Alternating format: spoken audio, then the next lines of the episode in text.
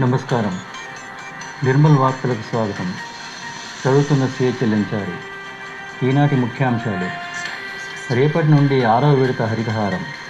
విజయవంతం చేయాలని కలెక్టర్ ఆదేశం. రోడ్డు పనులు పరిశీలించిన municipal chairman G. Eshwar. Syllabus తగ్గించాలని బీసీ సంఘాల నేతల డిమాండ్. గురుకుల విద్యార్థినులకు అభినందనలు తెలిపిన ప్రిన్సిపాల్ సిబ్బంది. పంతొమ్మిది రక్త నమూనాల సేకరణ పరీక్షల కోసం రిమ్స్కు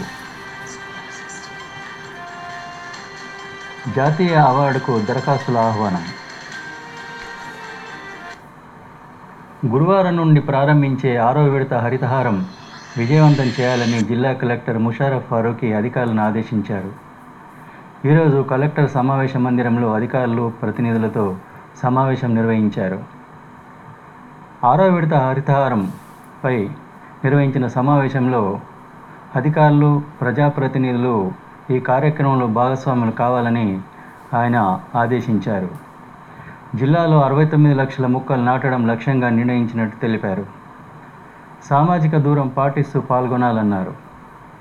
అడిషనల్ కలెక్టర్ భాస్కర్ రావు అధికారి Ashish Singh DRDO Venkateswarlu DPO Srinivas AO అంజిప్రసాద్తో పాటు ఇతర అధికారులు పాల్గొన్నారు. నాటిన ప్రతి మొక్క సంరక్షించాల్సిన బాధ్యత సర్పంచులు తీసుకోవాలని పంచాయతీ కార్యదర్శులు వాటిని పర్యవేక్షించాలని అన్నారు. రోడ్డు విస్తరణ పనులు మున్సిపల్ చైర్మన్ జి ఈశ్వర్ ఈరోజు పరిశీలించారు. టౌన్ పోలీస్ స్టేషన్ నుండి బంగల్పేట వరకు చేపట్టబోయే పనులను ఆయన కౌన్సిలర్లతో కలిసి పరిశీలించారు. సోఫీనగర్ వద్ద గల దర్గా షరీఫ్ ప్రహారీ గోడను తొలగించారు. కౌన్సిలర్లు కమిషనర్ బాలకృష్ణ ఇతర అధికారులు ఆయన వెంట ఉన్నారు. ఈ విద్యా సంవత్సరంలో నలభై శాతం సిలబస్ తగ్గించాలని బీసీ సంఘాల నేతలు డిమాండ్ చేశారు. యు. కృష్ణంరాజు ఎంబడి చంద్రశేఖర్ విడుదల చేసిన ప్రకటనలో డిగ్రీ ఫైనల్ ఇయర్ పీజీ విద్యార్థులకు గ్రేడింగ్ మార్కుల ఆధారంగా ప్రమోట్ చేయాలని అన్నారు.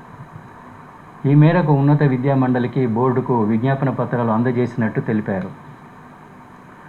సోఫీనగర్ గురుకుల బాలికల కళాశాల ఇంటర్ విద్యార్థులు ఉన్నత ఫలితాలు సాధించడం పట్ల ప్రిన్సిపల్ ఎన్. గంగాశంకర్ హర్షం ప్రకటించారు. ఈ సందర్భంగా విద్యార్థులను అభినందించారు.